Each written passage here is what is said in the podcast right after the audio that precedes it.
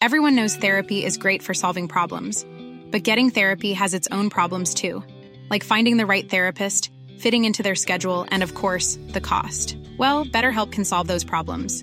It's totally online and built around your schedule. It's surprisingly affordable too. Connect with a credentialed therapist by phone, video, or online chat, all from the comfort of your home. Visit betterhelp.com to learn more and save 10% on your first month.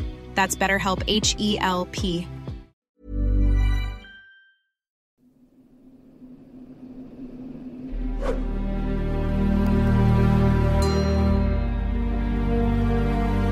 Ang impyerno ay walang puot na gaya ng babaeng hinamak. Maraming mga kalalakihan ang minamaliit at niloloko ang kanilang mga kasintahan o asawang babae ng palihim sa pagkakalang hindi ito gaganti dahil sa kahinaan. Ngunit iba ang mga kwentong ihahain namin ngayong gabing ito. Unahin natin ang nakakakilabot na kwento na ibinahagi ng kaibigan ng isang kasambahay na nagngangalang Vanji. Narito ang kanyang salaysay. Isa po ako sa mga tagahanga at tagapakinig ng programa ninyo, Sir Wilmore. Itago niyo na lang po ako sa pangalang Vanji. Ang kwentong isasalaysay ko po sa inyo ngayon ay ikwento din lamang sa akin ng aking kaibigan na dating kasambahay. Ang pangalan niya ay Jacinta. Pumasok si Jacinta bilang isang kasambahay noon sa isang malaking bahay sa Baguio kung saan nakilala niya sina Sir Adolfo, ang amo niyang may pusong babae at ang kanyang magandang anak na si Adela. Ma'am Adela, ako na pong bahala mag-ayos ng nga pagkainan. Magpahinga na po kayo sa kwarto nyo.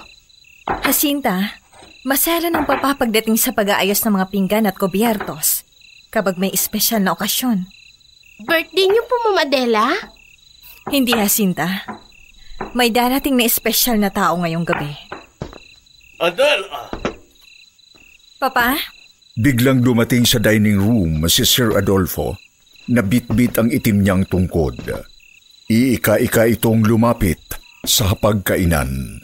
Umalis ka na naman kagabi. Meron lang akong tiningnan sa bandang bengket.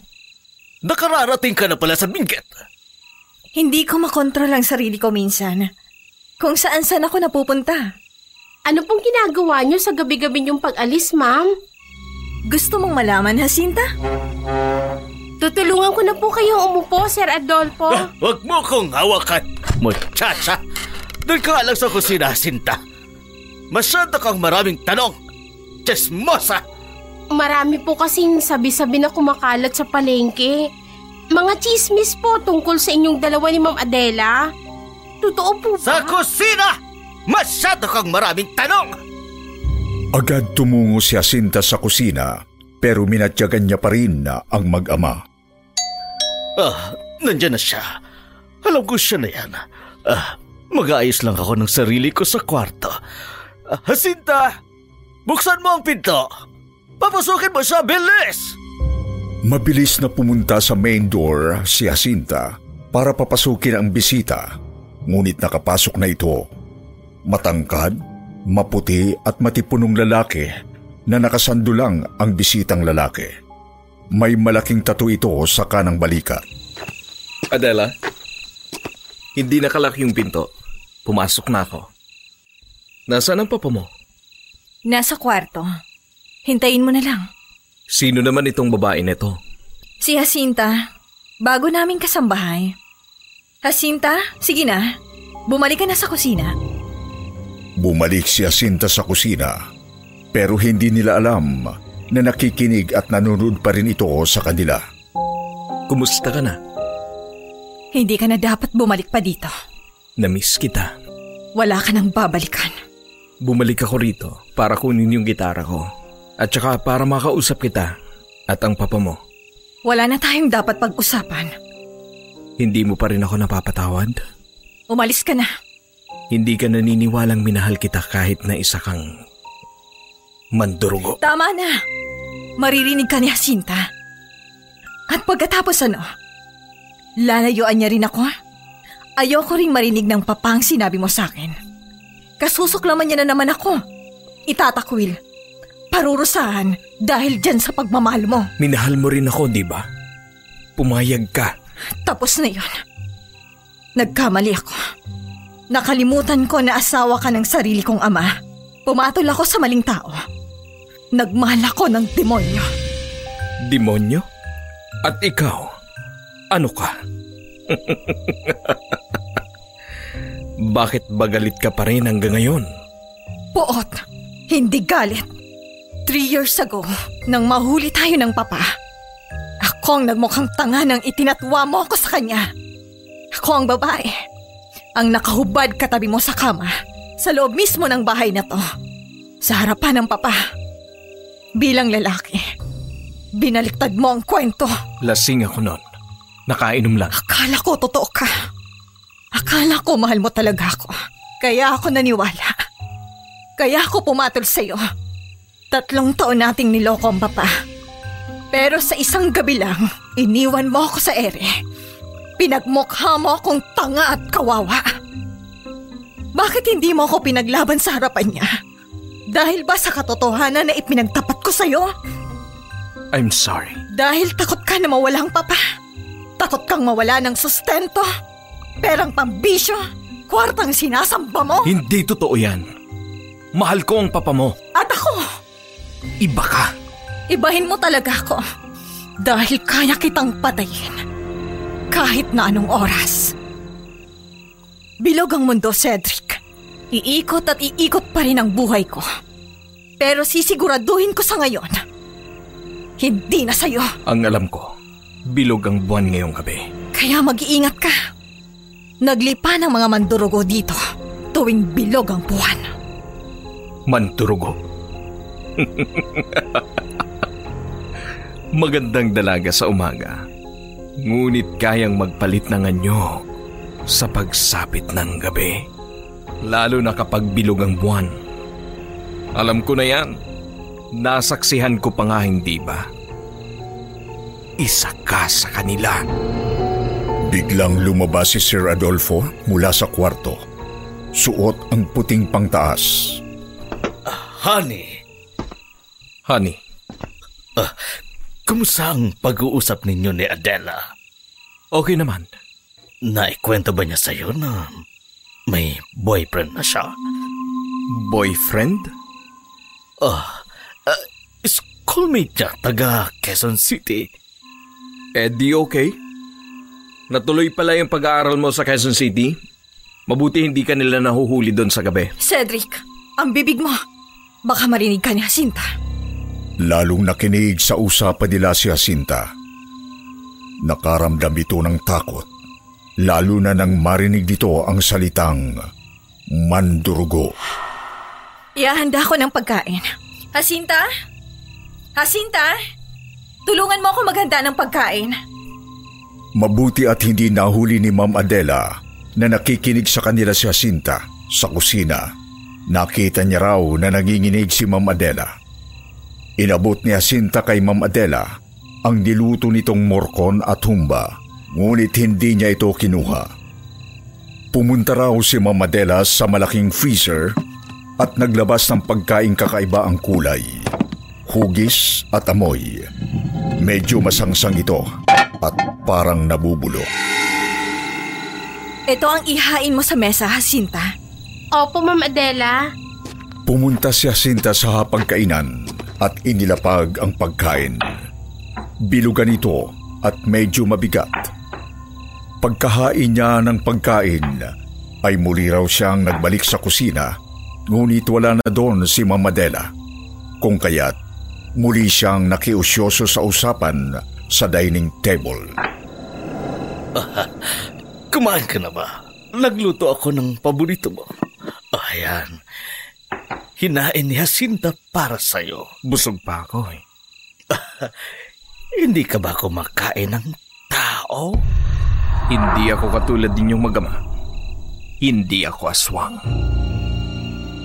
Kinilabutan si Jacinta sa narinig niya. Yung matagal nang naririnig niyang chismis sa bayan ay totoo pala. Matagal nang nagdududa si Jacinta kung bakit sa gabi lang daw gising ang kanyang mga amo. Matagal na rin daw niyang napapansin na palaging lumalabas sa gabi si Ma'am Adela.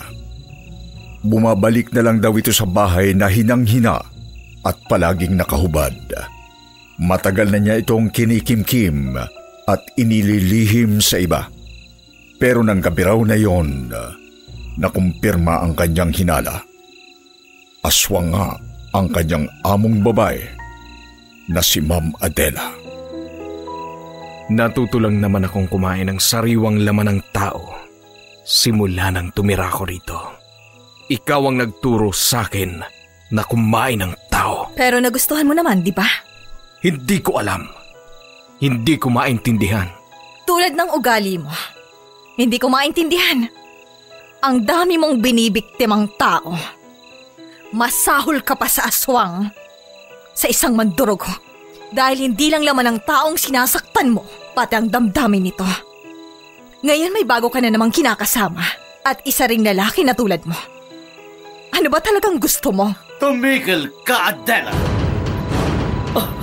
Hindi kami maghihiwalay ni Cedric kung hindi dahil sa iyo. Alam ko, ako ang ugat ng lahat. Pero bakit ayaw niyong maniwala na ang lalaking ito ang unang nagpakita ng motibo sa akin? Hindi ako. Alam kong mali. Nagmahal lang ako ng tao. Hindi sinasadya na panakaw kayong nagtatalik ng lalaking mahal ko. Oh, hindi matutokso ang lalaki kung hindi ka nagpakita ng motibo. Patawarin mo ako, honey. Lalaki ako. May mga pangangailangan din. Ah, madaling magpatawad. Mahirap lang ang lumimot. Ang masaklap, pinatulan mo si Adela kahit na isa siyang... Mandurgo? Nagilabot muli si Jacinta sa mga narinig niya. Napatras daw siya at napasandal sa dingding. Bahagyang nagtago sa likuran na ng kurtinang itim. Alam niya raw ang tungkol sa mga mandurugo. Sabi ng matatanda, ang mandurugo ay isang uri ng aswang. Sila ay magagandang dalaga kapag sa umaga. At kung gabi ay may kakayanang magbago ang anyo upang maging ibong mandaragit na may mukha ng magandang dalaga. Sila ay mga dating kinari. Pinaniniwala ang ang mga kinari ay mga kalahating diwata at kalahating tao. Magagandang nilalang na may pakpak ng ibon sa likuran. Kapag ang kinari ay umibig sa tao, ito ay magsisilbi at magmamahal ng tapat sa tao. Ngunit kapag ang pag-ibig ng tao ay hindi dalisay, ang kinari ay magiging aswang na kung tawagin ay mandurugo. Aalis na ako. Pwede ko na bang kunin ang mga gamit ko? Malungkot na tumango si Sir Adolfo. Pumasok sa dati niyang silid si Cedric para kunin ang mga naiwan niyang maleta at gitara. Niyakap ni Cedric si Sir Adolfo at hinalikan ito sa noo. Goodbye, honey. Maraming Hey, it's Paige DeSorbo from Giggly Squad. High quality fashion without the price tag. Say hello to Quince. I'm snagging high-end essentials like cozy cashmere sweaters, sleek leather jackets, fine jewelry, and so much more. With Quince being 50 to 80% less than similar brands. And they partner with factories that prioritize safe, ethical, and responsible manufacturing. I love that. Luxury quality within reach. Go to quince.com slash style to get free shipping and 365 day returns on your next order. Quince.com slash style. Hey, I'm Ryan Reynolds. At Mint Mobile, we like to do the opposite of what Big Wireless does. They charge you a lot, we charge you a little. So naturally, when they announced they'd be raising their prices due to inflation, we decided to deflate our prices due to not hating you. That's right. We're cutting the price of Mint Unlimited from $30 a month to just $15 a month. Give it a try at mintmobile.com slash switch. $45 upfront for three months plus taxes and fees. Promo rate for new customers for limited time. Unlimited more than 40 gigabytes per month. Slows. Full terms at mintmobile.com. Salamat sa inyong dalawa ni Adela. At sa tingin mo, hahayaan ka pa naming makaalis ng papa ngayong gabi? Anong ibig mong sabihin? Bilog ang buwan. Bilog ang buwan ngayong gabi, Cedric. Tinatakot mo ba ako, Adela?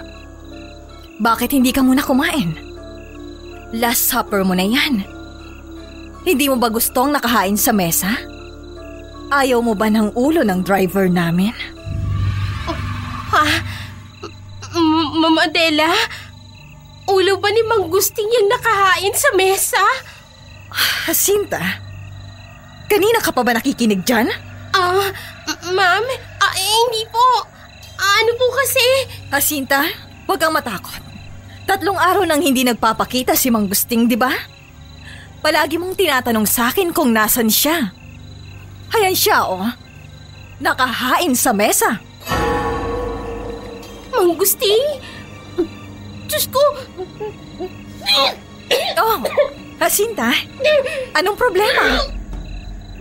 Cedric, ako talagang nagluto niyan at hindi ang papa. Kaya kung ako sa'yo, Jacinta, pumunta ka na sa kwarto mo ngayon din. Dahil iahanda ko na ang ulam natin bukas. At sa isang iglap raw ay halos maloka si Jacinta nang makita niyang nagpalit ng anyo si Ma'am Adela. Naging isa itong malaking ibong mandaragit. Napakalaking ibon na may malalaking mga pakpak. Ngunit maamo pa rin ang mukha. Mabilis nitong kinamal ang ulo ni Cedric at iwinasiwas sa ere. Oh, Adela! Huwag si Cedric! Anak! Huwag siya! Ngunit huli na ang lahat. Pugot na ang katawan ni Cedric nang ihagis ng mandurugo ang ulo nito sa sahig.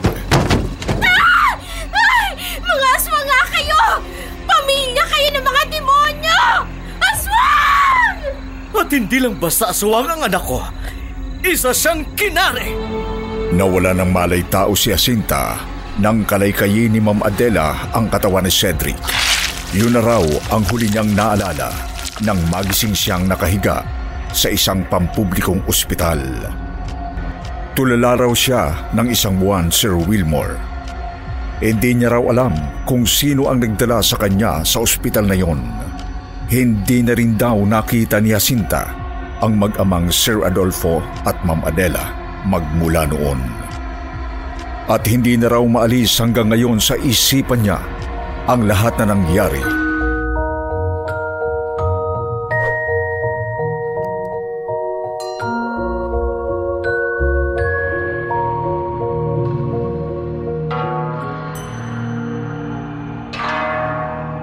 Putol na nota. Ang ating susunod na kwento ay tungkol sa mag-asawang taga-China. Taong 2015 nang maganap ang kahindik-hindik na kwento sa buhay ni na Fan Lung, 32 taong gulang na padre de familia at ni Feng, 21 taong gulang na may bahay. Meron silang limang mga anak. Dahilan upang malugmok sila sa problemang pinansyal at kawalan ng panahon para sa kanilang mga sarili. Dala ng kahirapan sa buhay, halos araw-araw silang nag-aaway mag-asawa. Akin na yung cellphone ko. Sandali lang. Ini-email ko lang yung boss ko. Email ka ng email! Cellphone ka ng cellphone! Feng, trabaho ito. Maraming tinatanong ang boss ko. Eh bakit hindi yung sarili mong cellphone ang gamitin mo? Doon ka mag-email sa phone mo. Wala na yung cellphone ko. Binenta ko na para may malamon tayo. Fun lang naman! Bakit ba kasi hindi ka nalang maghanap ng trabaho na mas malaki ang sahod? Lima na ang anak natin. Hindi tayo tatagal ng ganito. Ano, ilang gamit natin ang ibebenta mo para lang may malamon tayo? Baka sa susunod, pati ako ibenta mo na. Ibebenta talaga kita kapag hindi ka tumigil sa kapuputak mo dyan! Ang kapal na mukha mo! 21 years old pa lang ako. Pero mukha na akong matrona sa katatrabaho sa kung saan-saan. O ikaw, anong ginagawa mo? Marami! Kaya nga isarado mo yung bunganga mo kung ayaw mong tahiin ko yung bibig mo. Naririndi na ako sa'yo eh. Para kang nanay ko, mabunganga, matalak. Ayusin mo muna yung sarili mo. Maligo ka! Losyang na losyang ka na! Mas maganda pa sa'yo yung mga matrona! Hayop ka! Ang kapal ng mukha mo! Sino nagbabayad ng kuryente, ng tubig, at renta natin dito? Hindi ba ako? Sino ang bumibili ng malalamo nating pamilya? Hindi ba ako? Babayaran mo na nga lang ang tuition pin ng mga bata sa eskwela, hindi mo pa magawa! Fan lang! Nasa na bayag mo? Padre de pamilya ka! Ikaw dapat ang bumubuhay sa amin ng mga anak mo! Ikaw ang lalaki! Ikaw dapat ang nagtatrabaho! Animal ka! Tama na! Rico! Tinamaan ng cellphone sa mukha ang kaawa-awang babae na si Feng. Mabilis niyang dinampot ang cellphone niya habang padabog na pumasok sa loob ng kwarto ang asawa niyang si Fang Lung. Matutulog na ako! Bisit kang babae ka! Napaduos-do sa kusina si Feng sa sobrang sama ng loob sa asawa. Napahagulgul na lang siya, dala ng sobrang pagod sa trabaho at sa labis na galit sa asawang si Fang Lung. Sampung minuto ang lumipas. Hirap na hirap na ako.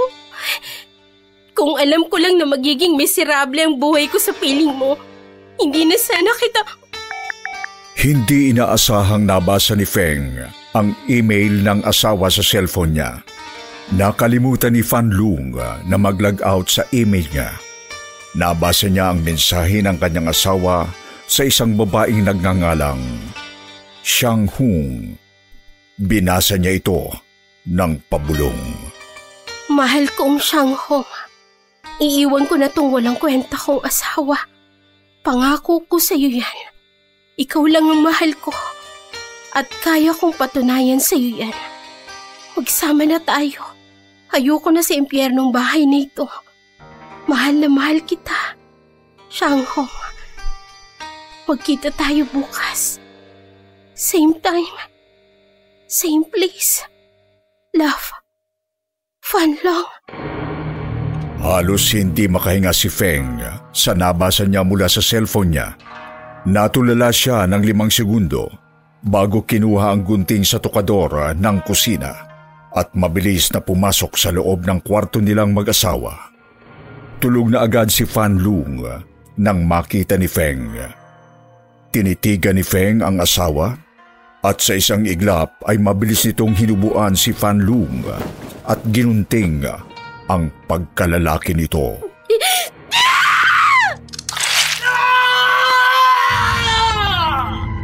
Isinugod ng mga kapitbahay ang duguang si Fan Lung sa ospital at noon ay naagapan ng mga doktor ang pagturugo niya. Nagawa ring maitahi pabalik ang kanyang ari ng mga eksperto sa nasabing ospital.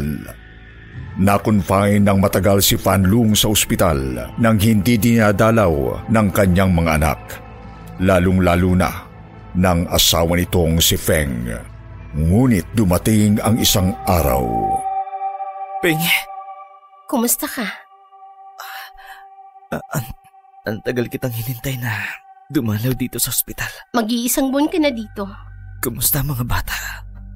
Inahanap ka nila. Ang sabi ko na destino ka sa malayo. Ano kaya ang nangyari sa trabaho ko? Dala mo ba yung cellphone mo? Dala ko. Pwede ko bang mahiram? Tatawagan ko lang ang boss ko. Heto, sige. Sa'yo mo na yung cellphone ko. Uuwi na muna ako. Walang kasama mga bata sa bahay.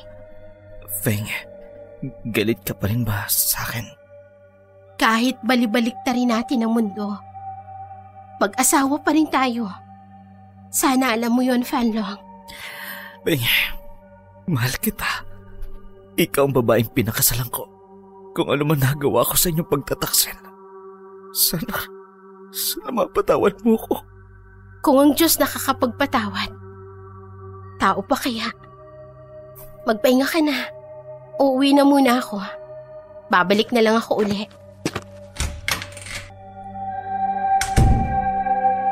Lumipas ang ilang araw. Naisipan ni Feng na surpresahin ni Fan Lung uli sa ospital. Sa bahay pa lang ay naghanda siya ng mga hilaw na mangga, bagoong at kutsilyo at inilagay ito sa isang basket. Paborito kasi ni Fan Lung ang maasim na mangga. Masayang umalis ng bahay si Feng. Ngunit sadyang mapaglaro ang tadhana. Nakangiti pa siya nang pumasok dahan-dahan sa recovery room ng nagpapagaling na asawa ng... Hello? Shanghung, kailan ka ba bibisita sa akin dito sa ospital? Kagabi pa ako email ng email sa'yo. Chinachat din kita pero di ka naman sumasagot. Di mo na ba ako mahal? Kompleto pa rin ako. Naikabit na rin ng mga doktor ang ari ko. Ah, promise. Hello? Shanghong? Shanghong, mahal ko! Nandiyan ka pa ba? Nandito ako. Feng, Sa isang iglap ay mabilis na kinuha ni Feng ang kutsilyo mula sa basket na dala niya at mabilis na sinunggaban ng asawang si Fan Lung. Mabilis nitong pinutol sa pangalawang pagkakataon ang ari nito. Oh, wag! Ah! Hindi mo na ako maluloko pa ulit. Hayop ka talaga! Sumirit ang dugo sa buong kama ni Fan Lung. Mabilis na itinapon ni Feng ang ari ng asawa sa labas ng bintana ng ospital at galit na galit itong tumakbo papatakas sa recovery room. Maraming doktor ang humarang kay Feng, ngunit lahat sila ay walang nagawa nang tutukan sila ng kutsilyo ng galit na galit na babae. Sa kabila ng desperadong paghahanap, hindi mahanap ng mga otoridad ang pagkalalaki ni Fan Lung. Naniwala ang pulisya na maaari itong tinangay o kinain ng isang ligaw na aso o pusa. Hindi na naibalik pang muli ang ari ni Fan Lung. Wala na ang kanyang pagkalalaki. Ngunit sang ayon kay Shang Hung, ang kabit ni Fan Lung, okay lang daw sa kanya ang sinapit ng lalaking minahal niya. Hindi mahalaga na nawala ang kanyang ari. Nahuli ng mga otoridad si Feng at nagawa nila itong kasuhan at tuluyang maipakulong. Wala akong pinagsisisihan. Wala. Hindi lang ari niya ang pinutol ko. Pati na rin ang mahabang panahon ng pagtitiwala ko sa kanya na hindi hindi na maibabalik pang muli. Hindi na. Dahil babae ako. At hindi ako tanga. At dito nagwawakas ang dalawang kwento ng paghiganti ng dalawang matatapang na babaeng minsan ay biniktima ng panluloko at pagtatraidor ng kanilang mga minamahal na lalaki. Sa mundong mapaglaro, wala talagang sigurado. Lahat ay parang sugal na tinatayaan, hindi lamang ng pera at kayamanan, kundi pati na rin ng sariling buhay. Magandang gabi po sa inyong lahat.